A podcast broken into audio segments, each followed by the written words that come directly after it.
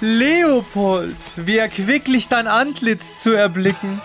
Friedhelm, die Freude ist ganz meinerseits. Wie ist denn dein Befinden und wie laufen die Geschäfte? Ach, ich kann nicht klagen. Ich führe ein Leben voller Luxus. Hast du denn schon etwa wieder einen neuen Sportwagen gekauft? Nein, das ist doch viel zu günstig. Ich benutze jeden Abend für etwa 15 Minuten meine Nachttischlampe. Bei den Strompreisen ich bin beeindruckt. Ich gönne mir jedoch auch den einen oder anderen Luxus. In unserer Villa haben wir jetzt alle Heizkörper aufgedreht. 23 Grad in jedem Raum. Ja, bist du denn größenwahnsinnig, Leopold, bei den Energiepreisen? Hin und wieder lüften wir sogar und dann lassen wir einfach die Fenster aufstehen. ich bin beeindruckt.